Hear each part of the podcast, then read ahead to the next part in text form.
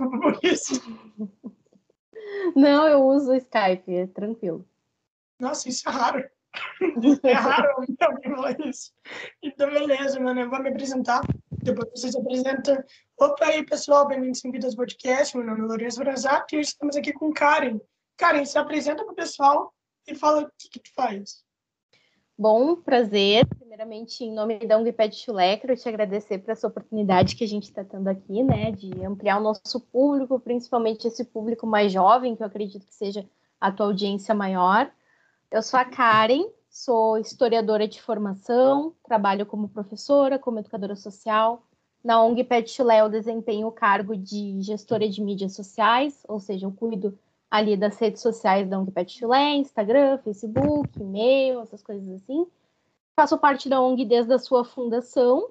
Nós somos uma ONG de, exclusivamente de resgate, tratamento e reabilitação de cavalos vítimas de maus tratos. Nós somos aqui no Rio Grande do Sul a ONG com, que tem a maior abrangência de área de atuação, ou seja, a gente não tem limites geográficos, né? Onde a gente está conseguindo resgatar, a gente está lá. E é isso. Espero aí uh, que mais pessoas conheçam o trabalho da nossa ONG hoje. Uhum. Pô, mano, é simplesmente incrível o que vocês fazem e eu tenho dúvida, por, por que esse nome, mano? Por que o nome Pet? Então, é a questão do cavalo ali, né? A gente resgata principalmente cavalos de que se chama cavalos de asfalto, porque o, o cavalo, ele, para começar, ele não é um animal de asfalto, ele é um animal que tem que estar no campo, né? Ele é um animal do interior, né? Da área rural.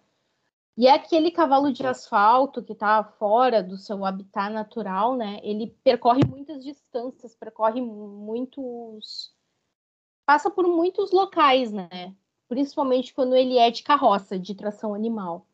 Então, e muitos deles não usam nem ferraduras, né? Os carroceiros, eles não ferram os cavalos, né? Porque o cavalo que anda no asfalto tem que estar com a ferradura, tem que estar ferrado. E se faz o ferrageamento, é o próprio carroceiro que faz, né? O que acaba criando muitos problemas nos cascos dos animais. E aí, né, se caminha muito, e aí a gente trouxe esse nome, né? Ah, pet chulé, né? Do, como se fosse a trajetória deles até de longas distâncias percorridas até serem salvos, serem resgatados por nós. Que da hora, pô. E, e por que vocês quiseram se focar em cavalos? Porque aqui no Rio Grande do Sul, é, o cavalo é o símbolo do nosso estado, né? E é incrível para nós o quanto o cavalo, mesmo tendo toda essa simbologia, né, aqui no nosso estado, ele é um dos animais mais maltratados, mais negligenciados e que menos as pessoas têm sensibilidade porque as pessoas, a maioria delas tem muita sensibilidade com cão e gato, né? O que não está errado, está certo. A gente tem que ter ciência com os animais domésticos, com os pets. Mas só que muita gente vê a carroça passando na rua e pensa assim: ah, mas é o sustento daquela pessoa, né? E não enxerga que aquele animal ali tem necessidades, aquele animal está sofrendo, aquele animal não foi feito para desempenhar esse tipo de trabalho que é imposto a ele, né? Então a gente começou como um, um, grupo de resgate de cães e gatos lá no ano de 2015. Só que como nós somos vegetarianos, né, nós não comemos carne, nós temos o nosso lema é toda a vida importa. A gente majoritariamente começou resgatando cães e gatos, mas o bichinho que aparecesse precisando a gente dava um jeito e ia lá, né? E começou a aparecer muitos cavalos, porque aqui na região metropolitana de Porto Alegre não tem ONGs que resgatam a não ser nós. Aqui no Rio Grande do Sul nós temos três ONGs de resgate de cavalos. É a, uma é a ONG Pet Pano, que é de Santa, Santo Ângelo, que é bem no lá no interior do, do Rio Grande do Sul. A ONG Cavalo de Lata, que é de Santa Cruz do Sul, que eu não sei se está resgatando atualmente, e nós agora, né, que atuamos aqui na região metropolitana e recebemos cavalos do litoral norte também. Então a gente viu uma demanda, a gente viu que cada vez mais nos pediam para resgatar cavalos, só e ninguém atendia essas demandas a não ser nós. E a gente, é isso, a gente viu uma necessidade e pensamos, bah, vamos meter a mão, vamos, vamos comprar, né? Porque ninguém mais está fazendo, só tem nós. E como já tem muitas ONGs de, de pets, muitas protetores que resgatam pets, né? Porque é uma, apesar de ser um trabalho difícil, é o mais fácil de se fazer, né? Tu pega um. Vai socorrer um cachorro, bota para dentro do carro, leva para clínica veterinária, é isso aí. Agora, resgatar um cavalo não é, não é nada, não é nenhuma logística simples, ao contrário, é, é muito complicado. Então, a gente foi se especializando, foi encontrando pessoas sensíveis à nossa causa, e estamos aí desde 2019, se não acredito, como uma ONG registrada de, exclusivamente de atuação com cavalos. Uhum. Ah, então, pô, então vocês são uma ONG nova até. É Sim. É bem... uhum. E, mano, vocês pegaram justo a época da pandemia, mano. Vocês pegaram justo a época da pandemia. Como, como que foi, mano? Como que foi para vocês, tipo, na época da pandemia e tal? Olha, é, não, eu, eu não sei te dizer assim se a pandemia afetou muito assim a questão do recolhimento de doações, porque bem como tu falou, a gente se mudou para o nosso santuário, que é um local que a gente arrendou, a gente paga um aluguel para lá que fica no extremo sul de Porto Alegre, a gente chegou lá no, em dezembro de 2020, ali bem no finalzinho de 2020, início de 2021. A pandemia aqui no Brasil começou em março de 2021. Então a gente meio que não, não viveu ainda um tempo sem pandemia no, no nosso santuário assim estabelecido, como ONG de cavalos e tal. Eu posso te dizer que é uma luta, assim, todo mês é uma luta para correr atrás do, das doações, do, do porque para reabilitar um cavalo vítima de maus tratos, isso demanda muita grana. É muito caro um tratamento para reabilitar um cavalo, é, o custo é altíssimo. Ainda mais nós que temos 62 cavalos atualmente lá na nossa propriedade, né? Então, é bem complicado, assim, essa questão de. Não digo que somente para nós, eu vejo que todas as ONGs, assim, estão sempre correndo atrás, né? A gente faz muitos brechós, assim, a gente tem o nosso programa de apoios com empresas, com pessoas físicas, né? Então a gente tem uma apoia-se, a gente tem as doações espontâneas. Então a gente todo mês a gente dá um jeito, né? A gente nunca fecha no azul, infelizmente, mas o essencial que é o básico para eles a gente consegue manter. Mas eu não, eu não teria como te fazer um comparativo antes e depois, porque a gente já começou no olho do furacão. E, cara, e a galera doa bastante, por conta que, né, a situação do Brasil também não é muito boa, né? Então a gente sabe sim. como é que é. Então a galera doa muito ou não? Sim, as pessoas doam. Tem meses assim que são mais difíceis que outros, né? Agora, dezembro costuma ser um mês um pouco mais complicado porque o pessoal tá pensando em festa, né? Final de ano, bah, vou, vou viajar, vou pra praia, né? Então, geralmente é uma época que o pessoal tá se organizando para sair de férias, entrar de recesso, fazer essas coisas. Esses meses, assim, costumam ser um pouco mais complicados, né? Janeiro, fevereiro, tem carnaval. Esses final de ano, início de ano, costuma ser sempre bem parado, né? Mas sim, a gente agradece muito aos nossos apoiadores, as pessoas doam, sempre cada um dentro das suas possibilidades. A gente não estipula nada assim para ninguém. E é, são os nossos apoiadores que mantêm a ONG de pé, né? Felizmente, porque as pessoas veem, as pessoas que chegam até a nossa página veem a necessidade que a gente comprou, né? Vem, as pessoas estão conseguindo se conscientizar mais de que o cavalo, apesar de ser um, um animal imponente, de força, né, que é ligado à bravura, né, à coragem, ele é um animal sensível também. O cavalo ele pode morrer de cólica, né? Uma simples cólica pode matar um cavalo, né? Isso é uma, um, um pouco da dimensão de quanto ele é um animal sensível. Eu acredito que as pessoas estão despertando para isso, né? Felizmente, cada vez mais. Cara, eu nunca tinha visto de verdade uma ONG que cuidava de cavalo nem nada. Eu tinha visto muito de cachorro e de gato, mas de cavalo eu nunca vi, se eu não me engano, eu não vi, mano. E, tipo, deve ter muito pouco, né? ONG que cuida de cavalo, ou se tiver muito, é muito pouco divulgado. Isso é muito triste. Porque cavalo é muito grande, mano. Cavalo é enorme, é enorme. E, tipo, você precisa de muito mais coisa para cuidar do que um cachorro e um gato precisam.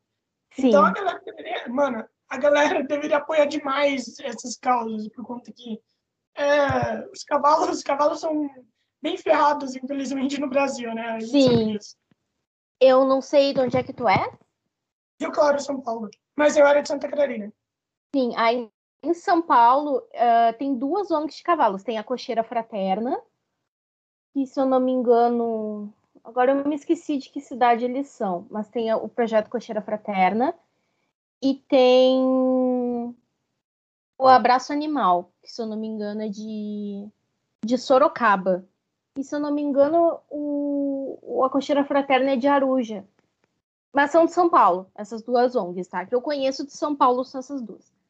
Aí lá no Nordeste, no Ceará, tem o Abrigo Menino Vaqueiro, que daí é uma protetora que resgata jumentos, que também é um animal que sofre muito lá no Nordeste, né? É complicado a questão da. Se aqui no Rio Grande do Sul é ruim, eu acho que no Nordeste é pior ainda. Né? Infelizmente, ainda lá no Nordeste se usa, acredito que se use mais do que se usa aqui no Sul, porque aqui no Sul a gente ainda tem, aqui no, eu posso falar aqui do Rio Grande do Sul, né? A gente tem várias cidades que estão fazendo a lei de restrição à atração animal tipo, são leis gradativas, que ao longo do tempo é para abolir em, em todas as cidades, né? Nós já temos várias cidades aqui na região metropolitana que tem essa lei. Uh, e lá no Nordeste eu não, não, sei assim qual é a situação, mas eu acredito que não tenha muito, não. Mas essas são as ONGs que eu consigo te dizer, além das que eu já disse aqui do Rio Grande do Sul, tem essas de São Paulo e tem essas de. E tem essa única ONG que eu conheço que é de Fortaleza, no Ceará. Aí tem alguns outros, a Luísa Mel, né, que é uma protetora famosíssima, ela resgata cavalos também em São Paulo. E, enfim, alguns outros protetores que também resgatam, né? Mas é, é bem como tu falou, é muito localizado, é muito pouco, né? Não, não, não tem muitos assim. Uhum. Quantos cavalos que vocês têm lá? Atualmente nós temos 62 sendo que desses 62 tem 30 em tratamento intensivo nas baias e o restante desses está uh, no campo aberto, né? Porque nós temos o santuário separado em duas regiões, tem o Campo Grande, que é onde ficam os cavalos que já passaram por tratamento, ganharam alta veterinária, podem viver no campo, né? Pastando, né? Enfim, ter a vida livre de cavalo que todo cavalo deveria ter, né? E os que estão em tratamento intensivo, que ainda estão doentes, ou que são muito idosos, ou que têm alguma deficiência, não pode viver em campo aberto, ficam no campo pequeno, que é onde a gente tem as baias e as veterinárias ali fazem o, todo o tratamento. Uhum. E como que funciona o resgate dos cavalos? A galera liga para vocês ou vocês andam por aí procurando cavalo também que precisa ser resgatado? É, a gente não tem como andar por aí procurando cavalo, porque da, da, primeiro que a gente já está lotado, né? Na, na, na, a propriedade que a gente arrenda tem 25 hectares, e para tu ter um, um cavalo, o ideal é que tu tenha um hectare para cada cavalo, né? Para ele poder pastar bem e ter o seu espaço, assim, sem se estressar. Então, se tu for ver 62 cavalos versus 25 hectares, a gente já ultrapassou a nossa lotação máxima, né? Mas nós somos em 16, é, nós somos em 16 integrantes na ONG. Todos nós trabalhamos, nós não vivemos para a ONG, a ONG que vive de nós, né? Então cada um tem o seu trabalho assalariado, de onde tira o seu próprio sustento e concilia o seu trabalho assalariado com todos os afazeres da ONG, que são muitos, né? No dia a dia lá do santuário, nós temos os nossos dois caseiros e as veterinárias que ficam lá tratando os animais. Não, perdão, nós temos quatro caseiros, dois que lidam com os cavalos e dois que lidam mais com a parte da infraestrutura e mais as veterinárias. Então, no dia a dia, ficam lá por volta de seis pessoas por aí. E aos finais de semana, nós vamos aqui, quando a gente não trabalha, né, os demais integrantes, nós vamos até lá, damos uma ajuda, né, aí a ONG se setoriza, né? As meninas que fazem os eventos, os brechós, os, todos os eventos para a gente arrecadar valores. Se tiver evento, vai para evento, se não tiver evento, vai para né? Uh, a gente vai se revezando assim, né?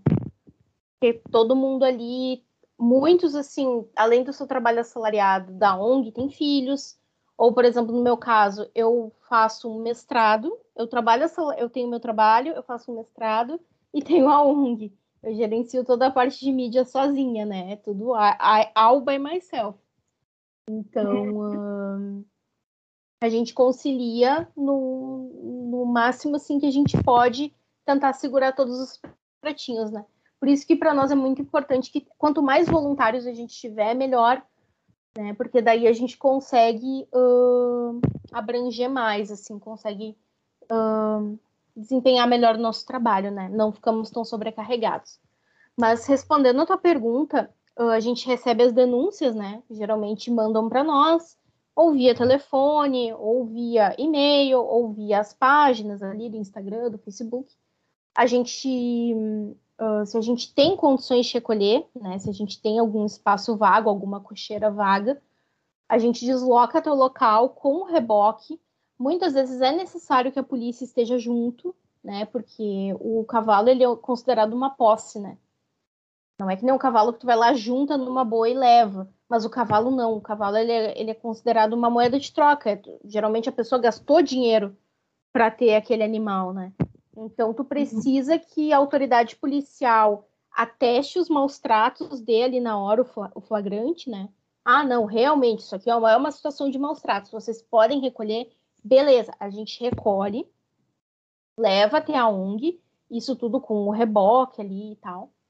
E aí, quando se o animal tá caído, tá muito debilitado, a gente tem que deixar ele sustentado na talha. A talha é como se fosse. Eu não, não sei uma analogia melhor para explicar para vocês. É como se fosse um guindaste, entre muitas aspas, que vai segurar o cavalo de pé.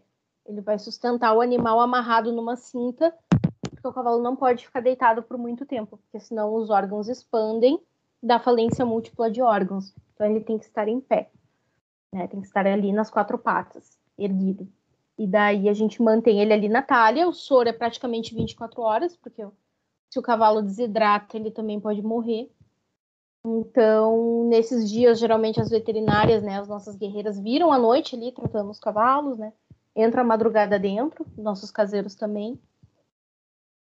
E é isso. E aí a gente começa campanhas para arrecadar os valores dos, do tratamento, que, como eu falei, é bem caro. Remédio veterinário já é uma coisa cara.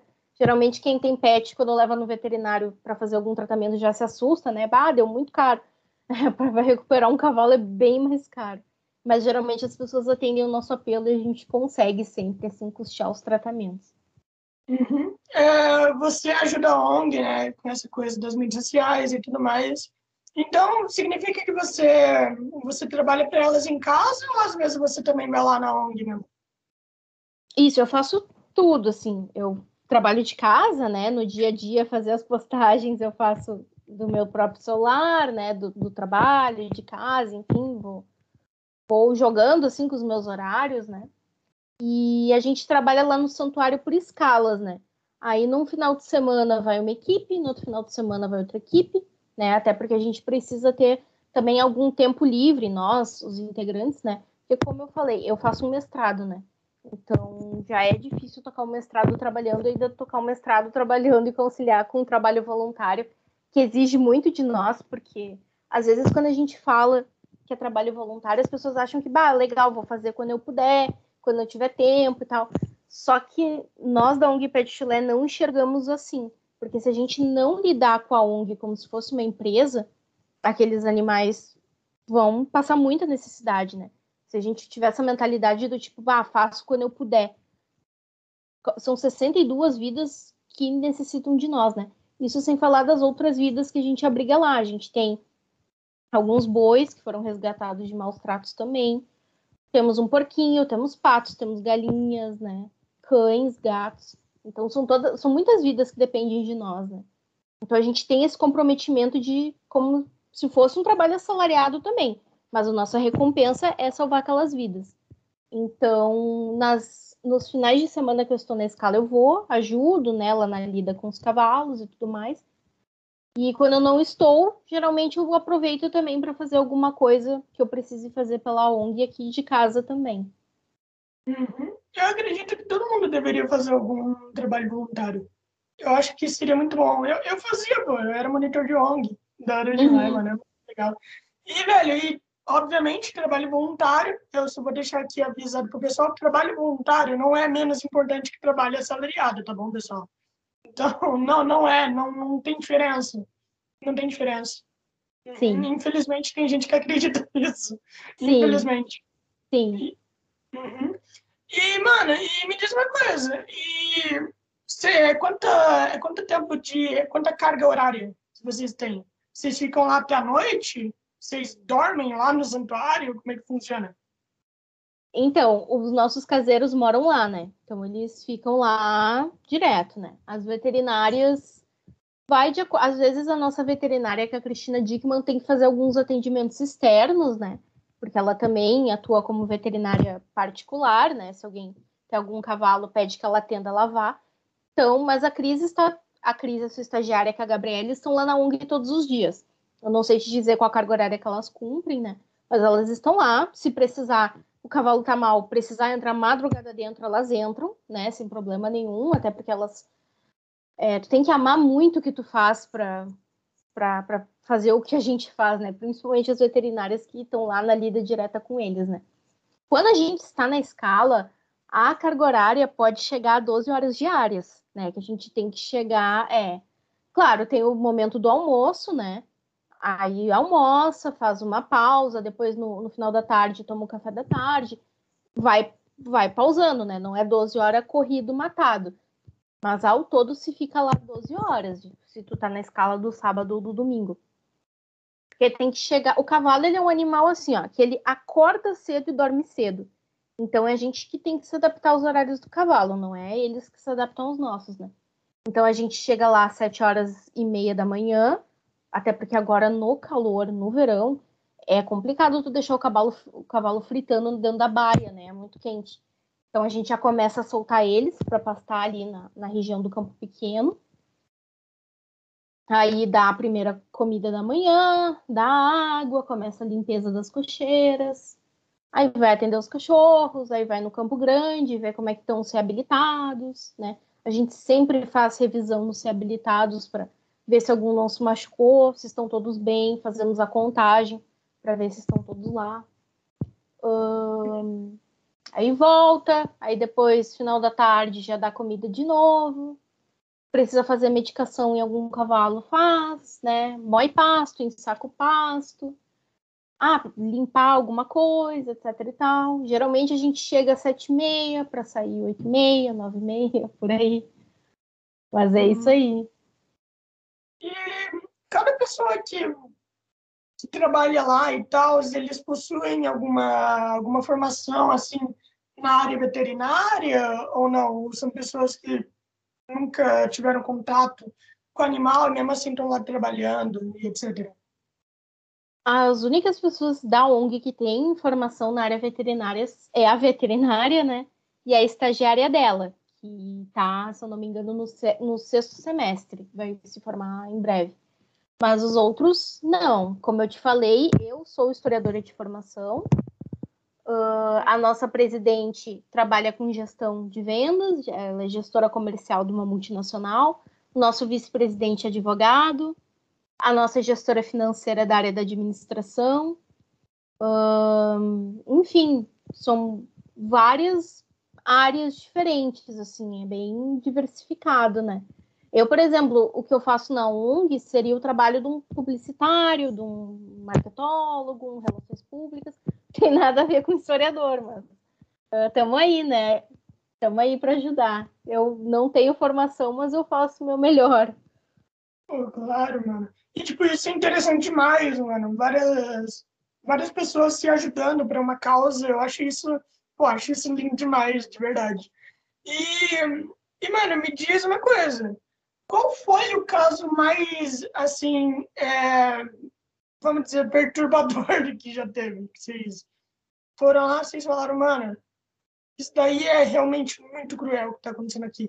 Tem algum caso assim? Pô, deve ter, né? A maioria dos casos, mas tem algum caso que realmente choca vocês ou não?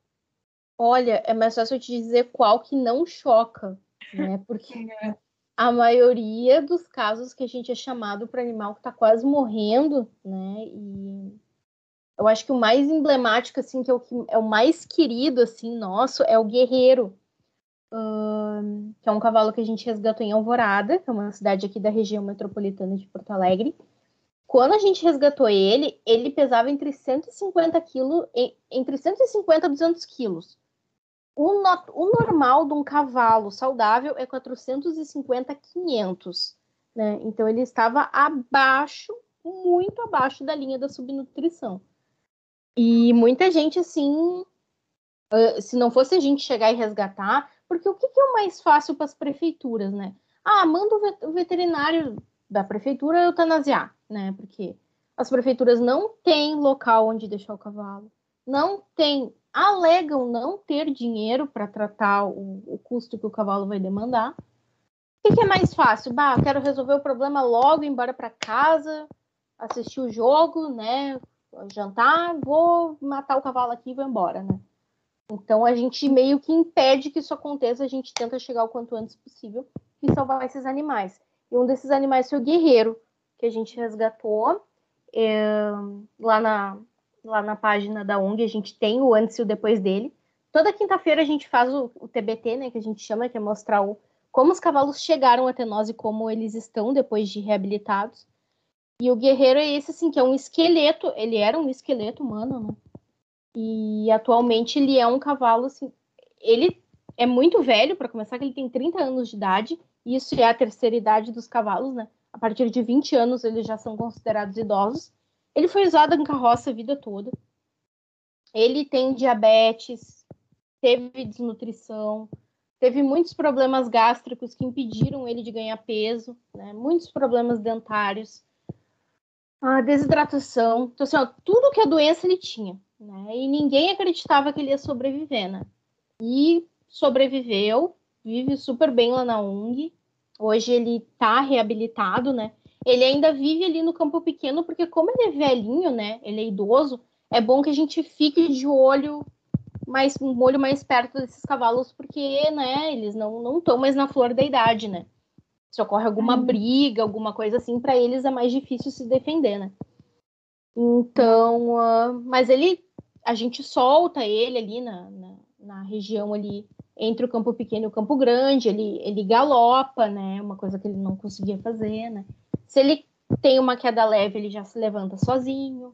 Mas ele é o nosso caso, assim, mais querido, assim, mais emblemático de superação, né? Mas hum. tem muitos que a gente não conseguiu salvar, né? A Maria Bonita, que chegou na ONG um tempo depois do Guerreiro, também veio de Alvorada. Alvorada é a cidade que a gente mais atende, né? A gente uhum. só pega casos muito complicados vindo de Alvorada. Ela, infelizmente, não resistiu. Ela também estava com 200 e poucos quilos, né? Tinha muitas condições de saúde, né? Infelizmente, a gente, a gente acredita que eles fazem a sua escolha, né? Se eles sentem que já chegaram no seu limite, a gente respeita. A gente nunca vai medir esforços financeiros e físicos para salvar os animais, mas se eles optam por partir por escolha própria, né? A gente respeita a decisão deles.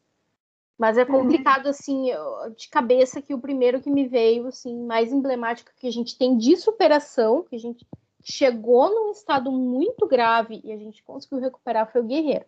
Se tu entrar, se tu ou qualquer pessoa entrar ali na nossa página e ver ali as publicações, ele tá ali. Não tem como não se chocar, né? Porque ele era um esqueleto e hoje em dia é um cavalo, né?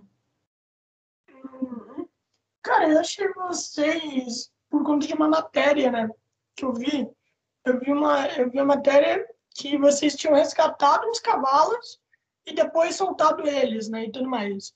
E daí, eu queria te perguntar, isso é bem comum, tipo, é bem frequente vocês resgatarem o cavalo e soltarem? E como que vocês podem ter a certeza que o cavalo não vai se maltratar de novo? Como assim? Sol... Tu diz soltar no, no campo? É, sim, soltar no campo, sim.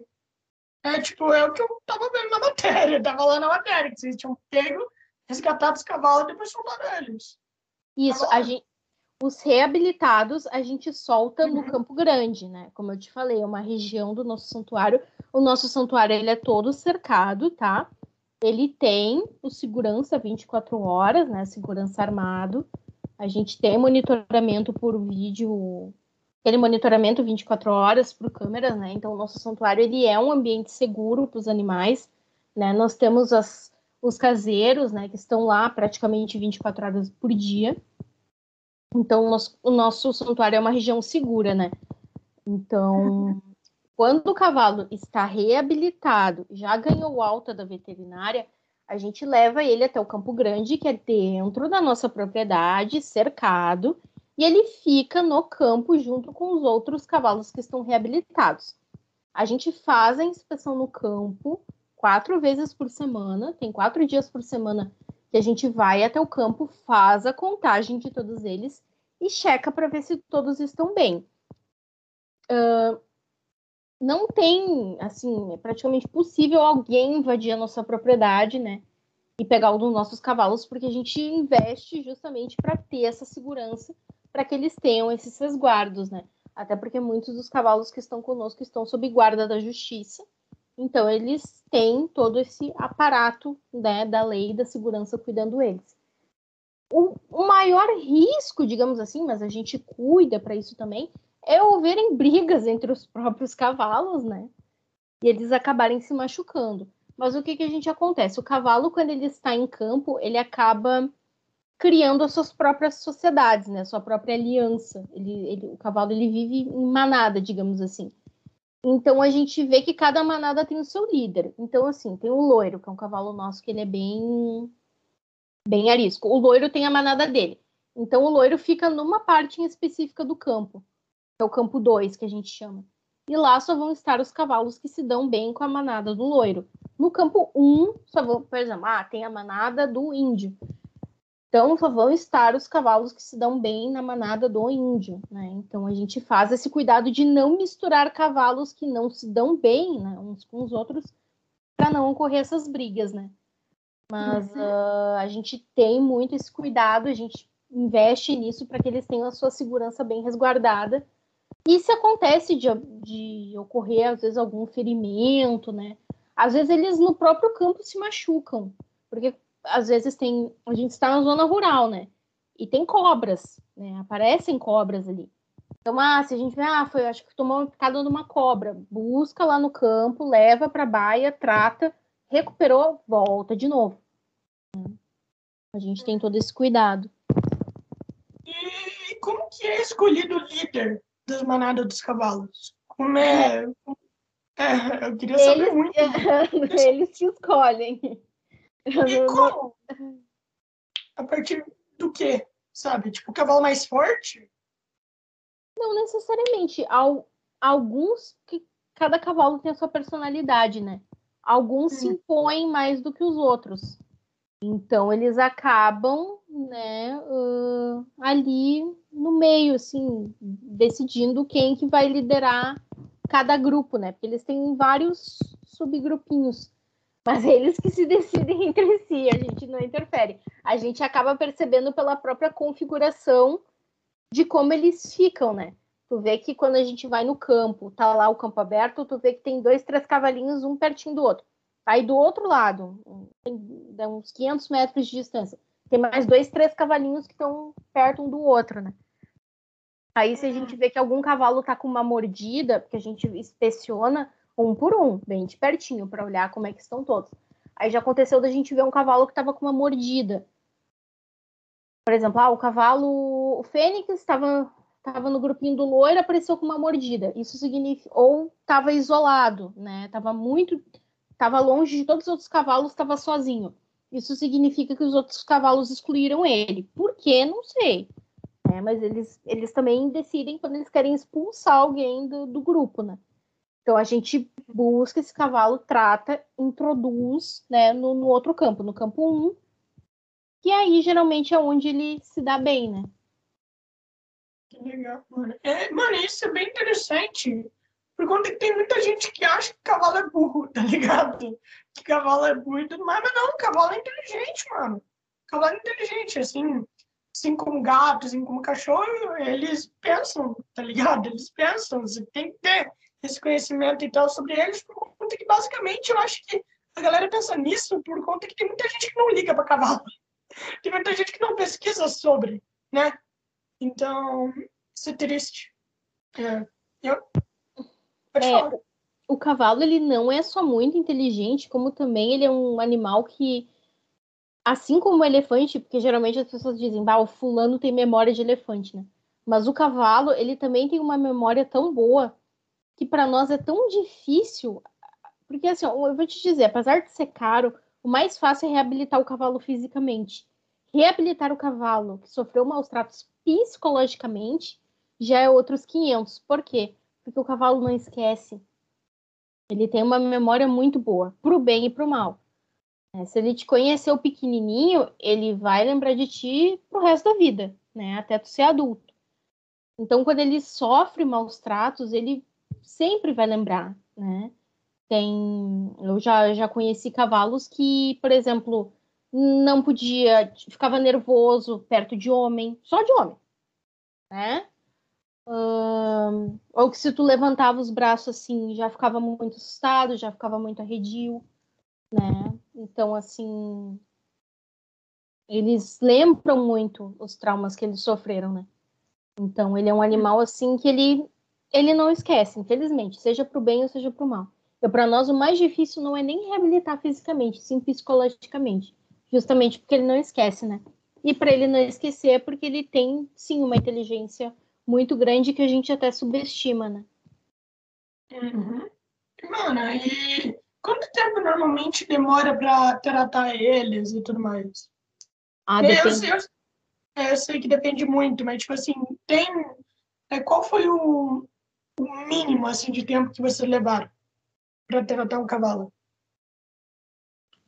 Olha, o guerreiro, tá? Que o caso, o exemplo que eu te dei há pouco. Uhum. Ele está conosco desde 2019. Foi agora, há, um, há dois meses atrás, que ele teve condições de dar umas bandinhas sozinho, sem a gente precisar se preocupar e ficar olhando para ver se ele não ia cair e nós não ia ter que levantar, né? Tu vê dois anos para ele recuperar assim o, o, um peso aceitável para um cavalo viver saudável, né? Foi, foi, Uhum. mais, foi mais de dois anos, até porque ele foi, se eu não me engano, ele foi resgatado em janeiro de 2019 e foi agora por outubro, setembro, outubro, que ele ganhou assim um peso bom. Então, passou de dois anos, dois anos e meio, dois anos e um pouquinho, né? Isso para um caso grave, que era o caso do guerreiro, né? Se é um caso menos grave, né? Dependendo da patologia que o animal tiver, é menos tempo, né? Mas geralmente a reabilitação de cavalo ela é muito demorada. Às vezes as pessoas veem os, lá na nossa página, já aconteceu muito. A pessoa vê assim, ai, o cavalinho tá magrinho, vocês não estão dando comida para ele, tadinho do cavalo. Aí a gente fala, não, a gente dá tudo que o cavalo necessita, mas não é do dia para noite para ele ganhar peso, né?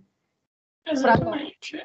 É, para nós seres humanos, vá, tu vai num rodízio, já engorda 2, 3 quilos numa sentada, né? O cavalo não, porque como ele gasta muito, ele é um animal que gasta muita energia, para ele recuperar peso é muito mais difícil, né? Uhum. Sim, e aliás, é meio óbvio que vocês vão estar dando comida para ele. Aliás, vocês são uma ONG para cuidar de cavalo, né? Se, se, o, é, se o cavalo não engordou, significa que o problema não é a ONG, sim o cavalo que tem algum outro motivo dele não estar engordando. Isso, isso. Ou ele pode estar com algum problema dentário, porque se o cavalo não consegue mastigar direito, ele o alimento não não vai, não é processado corretamente, né? Não, o corpo não aproveita como deveria. Ou tem algum problema gástrico, né? Isso tudo os veterinários estão diariamente correndo atrás para tratar e fazer com que eles ganhem peso o mais rápido possível. Uhum. E, e, mano, e tem muito cavalo que tem problema dentário? Tem. A gente tem uma parceria com a Equidente, que é um instituto de odontologia equina que tem aqui no Rio Grande do Sul, que é tá sob responsabilidade da médica veterinária Lisier Dietrich, que ela fez uma parceria do instituto com a ONG, por intermédio da nossa veterinária Cristina Dickman. E a Equidente, ela forma veterinários que se especializam em odontologia equina, como se fosse uma pós-graduação. E eles Uhum. fazem os estágios deles lá na ONG Pet Chulé. Então, pra, é um ganha-ganha, né? Porque assim como os estudantes têm a oportunidade de fazer os seus estágios, que é obrigatório para poder tirar a sua certificação, os nossos animais fazem os tratamentos dentários que eles precisam. Então, da última vez que a Equidente esteve lá na ONG, eles fizeram odontoplastia acredito que foi entre 12 e 15 cavalos, se eu não, não me perdi na, nas contas, né? Mas cada, cada vez que a Equidente vai lá, os alunos fazem as odontoplastias. Se tem algum dente que está machucando, está uh, com algum problema, já é feita a extração. O animal é sedado, completamente sedado para passar pelo procedimento, eles não sentem nada, né? Passam por um período de recuperação e é tudo acompanhado ali pelas nossas veterinárias e pela veterinária responsável da Equidente. Então, ele é bem comum, sim, até porque os nossos cavalos que chegam para nós, a maioria já é velho. Carroceiro, quando alimenta o cavalo, alimenta com milho. Cavalo não come milho. Eu, eu, a Cris fala uma, uma frase que eu adoro muito, que é cavalo não é galinha, né? Milho se dá para galinha, não se dá para cavalo. Então, muitos assim já aconteceu de cavalo é, quando a gente foi ver, estercou sacola plástica, ou seja, cavalo que comia lixo na rua, né? Porque quando ele não tem o que comer, ele vai atrás do que tá, tá ao alcance dele, né? Então, comeu lixo, né? Já aconteceu muito da gente ver isso. Então, isso acaba, imagina, um ser humano passar a vida inteirinha se tem recebido uma alimentação apropriada, né? Então, obviamente que vai estar um caos ali na, na, na boca, né? Então a gente tenta fazer ali a... o máximo que a gente pode para reabilitar eles também na parte bucal, né? E, e, felizmente a gente tem essa parceria com a Equidente que faz esses tratamentos com eles. Mas é muito comum também. Muito comum. Mano, eu, eu fico feliz de vocês terem diversas parcerias, né, mano? E é uma coisa que você que, pô, precisa, né, mano? Precisa, até por conta que vocês não vão saber cuidar 100% de todos os cavalos, vocês precisam de ajuda, né? Então, acho interessante mais. Mano, isso é da hora demais, é da hora demais. Por conta que no começo, para vocês, deve ter sido bem complicado, né, mano? Arranjar parceria e tudo mais. Como uhum. que foi no começo, já que você tá desde o começo, né? Então, como é que foi para vocês no começo? Então, no começo, no começo mesmo, quando a gente ainda não tinha ali o santuário, né, de Porto Alegre, Uh, a gente tinha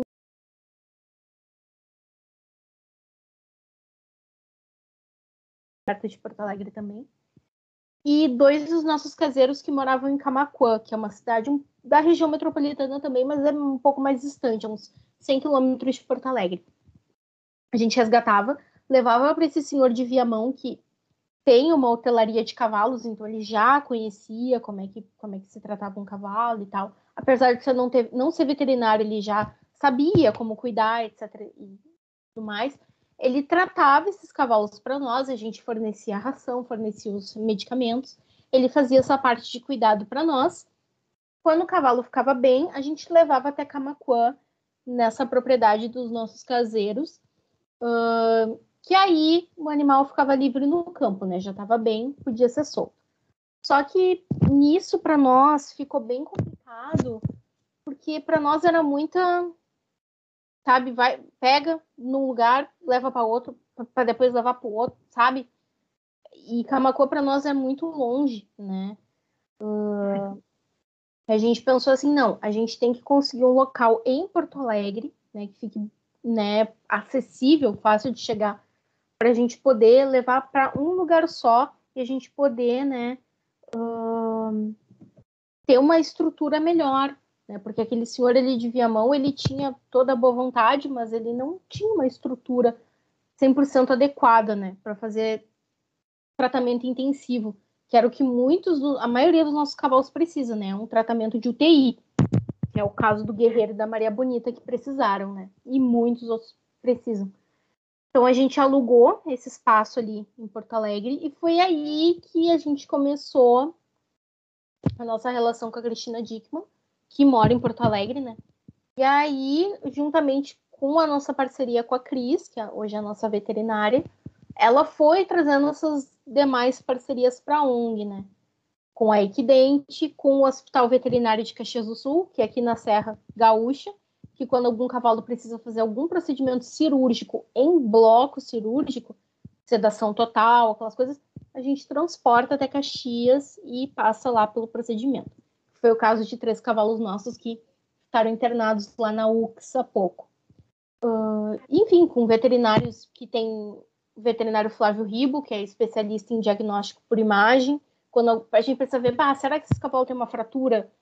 Chama o veterinário com o raio-x para poder ver, né? Então, para nós é muito melhor, porque como é que a gente vai deslocar todo mundo para Camacuã, né? Não tem como. É mais de 100 quilômetros de distância de Porto Alegre, né? Então, o santuário em Porto Alegre nos deu essa facilidade de todo mundo estar perto da ONG, né? Então, mas assim, no começo era a nossa atuação era bem mais restrita, né? A gente não podia, por exemplo, manter um cavalo que ia precisar de um tratamento intensivo, como agora a gente pode manter, por exemplo. Uhum. Cara, a gente já está chegando a quase 10 horas e para não ficar tão tarde para você, a gente já vai é, fechar por aqui. E, mano, mas uma última pergunta é: você foi uma das fundadoras ou você está desde o começo? Não, ah, eu sou, sou uma das fundadoras. Nós somos em 14 integrantes fundadores, né? Foram os que hum. estão lá na ata de fundação da ONG e tudo mais. E mais as duas veterinárias também que são integrantes da ONG, não, não são fundadoras, né? não, não estavam no momento da fundação, mas são integrantes da ONG também, fazem parte junto conosco. Então somos em 16 aí. Da hora, mano. Mano, é, pô, um prazer conversar com você e tal, e eu espero que tenha valido seu tempo. E divulga pra galera é, onde que encontra vocês e tudo mais. Fala pro pessoal aqui e daí a gente encerra.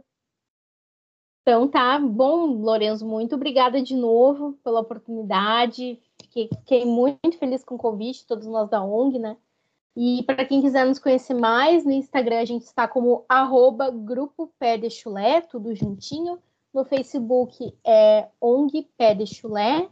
E é isso. Acredito que essas aí são as nossas redes mais famosas, mais contatadas. E a gente está uhum. lá de, de porteira aberta para quem quiser nos conhecer. E é isso aí. É isso, mano. Muito obrigado por ter aceito. Vocês são incríveis. Você e toda a sua equipe. Obrigada. É isso. Obrigada. Tenha uma boa noite. Obrigada. Boa noite.